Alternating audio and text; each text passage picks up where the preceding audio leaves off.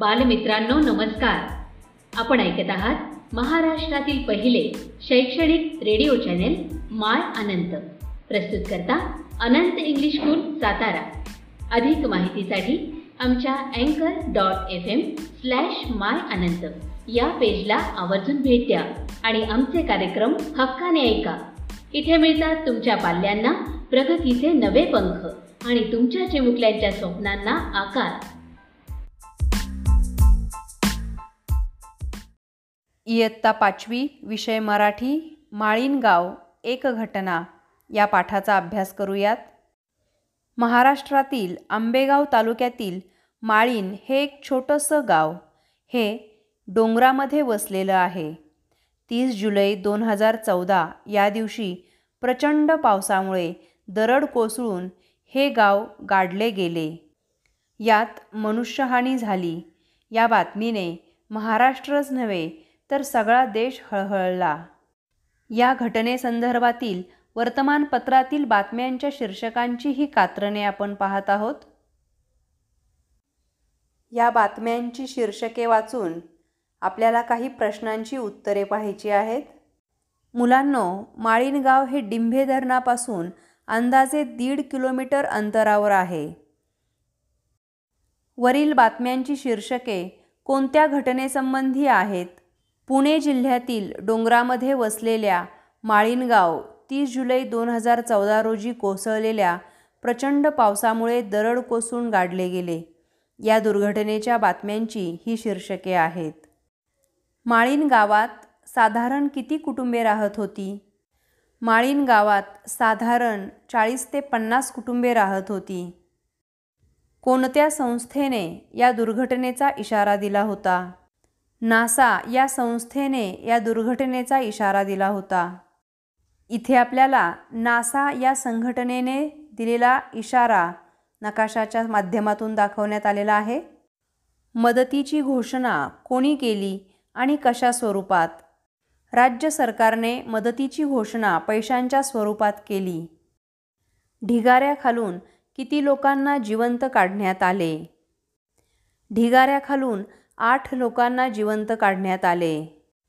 ढिगाऱ्याखालचे मृतदेह काढण्यासाठी प्रयत्नांची पराकाष्ठा कोणी केली? ढिगाऱ्याखालचे मृतदेह काढण्यासाठी एन डी आर एफने प्रयत्नांची पराकाष्ठा केली. एन डी आर एफ म्हणजे नॅशनल डिझास्टर रिस्पॉन्स फोर्स. मराठीमध्ये याला राष्ट्रीय आपत्ती निवारण पथक असे म्हणतात. प्रत्येक मोठ्या आपत्तीच्या वेळी एन डी आर एफला बोलावण्यात येते. उदाहरणार्थ महाराष्ट्रातील तिवरे धरणफुटी मुंब्रा इमारत दुर्घटना सावित्री पूल दुर्घटना माळीन भूस्खलन आणि गेल्या वर्षी कोल्हापूर सांगली पुणे आणि पश्चिम महाराष्ट्रात आलेल्या पुरात लोकांना वाचवण्यासाठी एन डी आर एफने मोठे सहकार्य केले. माळीन गावाबाबतची दुर्घटना कोणत्या ऋतूत आणि कोणत्या दिवशी घडली? माळीन गावाबाबतची दुर्घटना वर्षा ऋतूत तीस जुलै दोन हजार चौदा या दिवशी घडली. शोधकार्यात कोणकोणत्या गोष्टींमुळे अडथळे आले? मोबाईल टॉवर्स व वीज पुरवठा नसल्यामुळे शोधकार्यात अडथळे आले. माळीन गावातील लोकांना कोणी कोणी मदत केली? माळीन गावातील लोकांना एन डी आर एफ तसेच डॉक्टरांची पथके सरकारी यंत्रणा व जागरूक नागरिक या सर्वांनी मदत केली. या घटनेमागे कोणकोणती कारणे असतील असे तुम्हाला वाटते?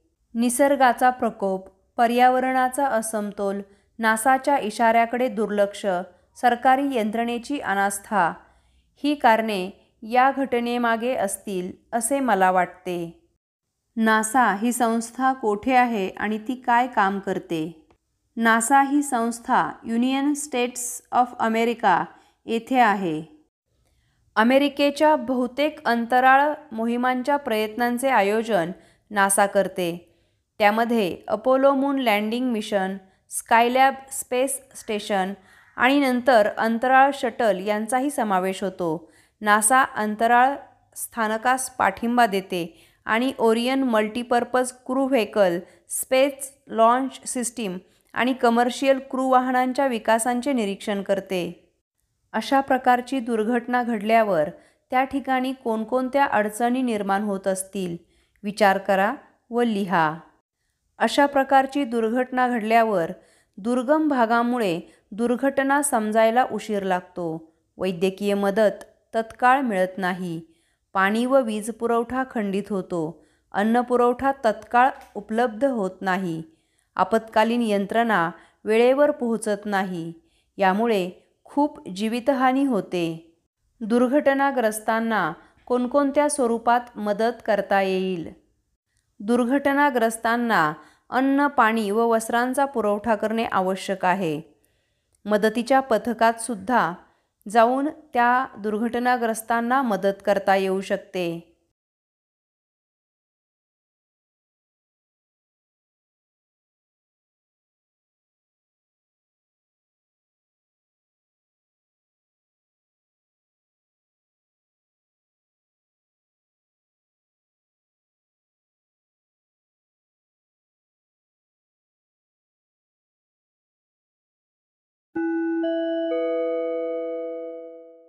नमस्ते विद्यार्थी मित्रांनो मी साबळे येनेस इयत्ता सहावी विषय मराठी. आज आपण मला मोठं व्हायचं आहे हा पाठ अभ्यासणार आहोत.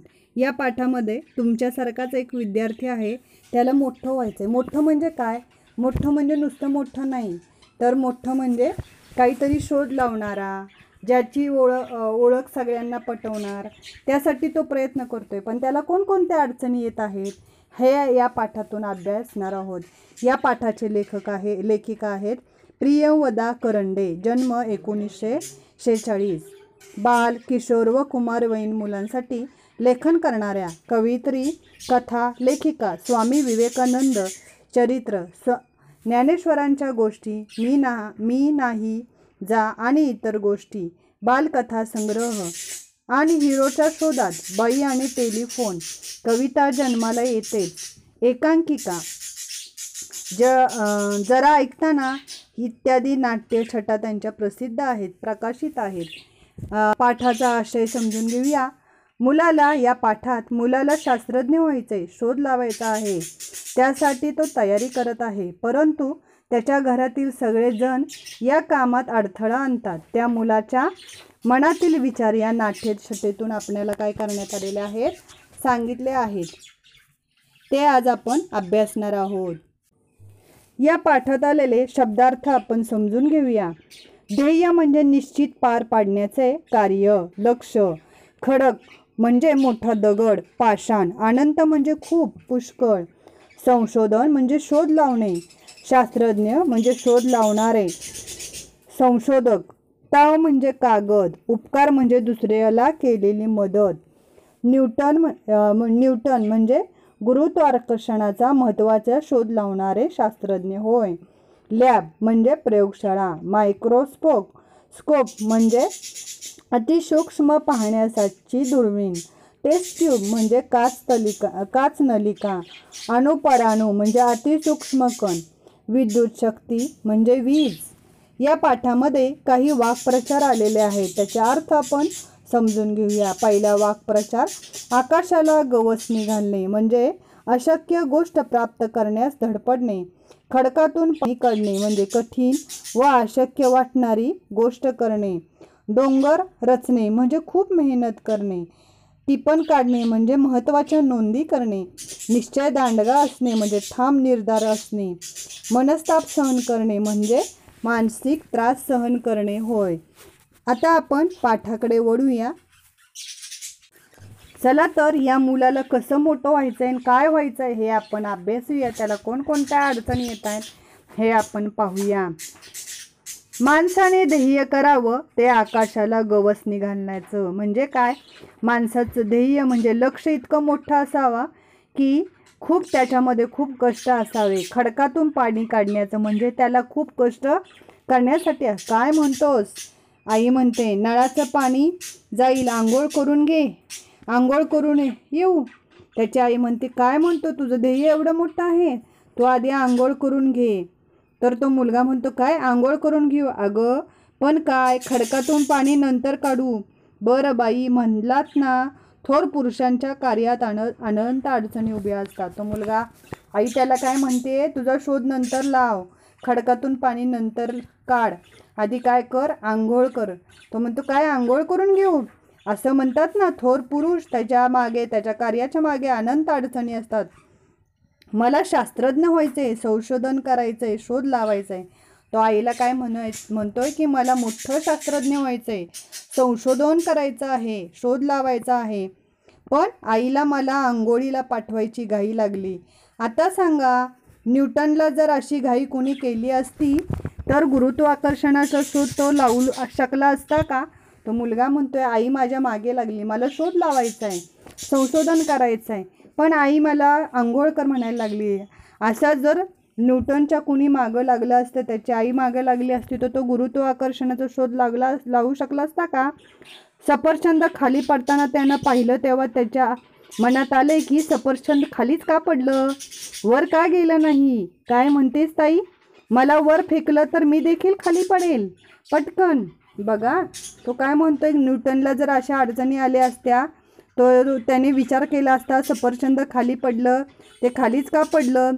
तर त्याची आई काय म्हणते? तुलाही वर फेकलं तर तूही काही तू पटकन खाली पडची बरं बरं. तर काय सांगत होतो? न्यूटन झाडाखाली बसून शांतपणे विचार करत असताना त्याच्या ताईनं आईनं आजीनं त्रास दिला असता.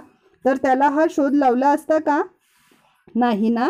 मी देखील वैज्ञानिक शोध लावण्याचा घरात माझी लॅब बनवली आहे. तो काय म्हणतोय? मला सुद्धा शोध लावायचा आहे आणि मी घरात काय केलेले आहे? प्रयोगशाळा बनवलेली आहे.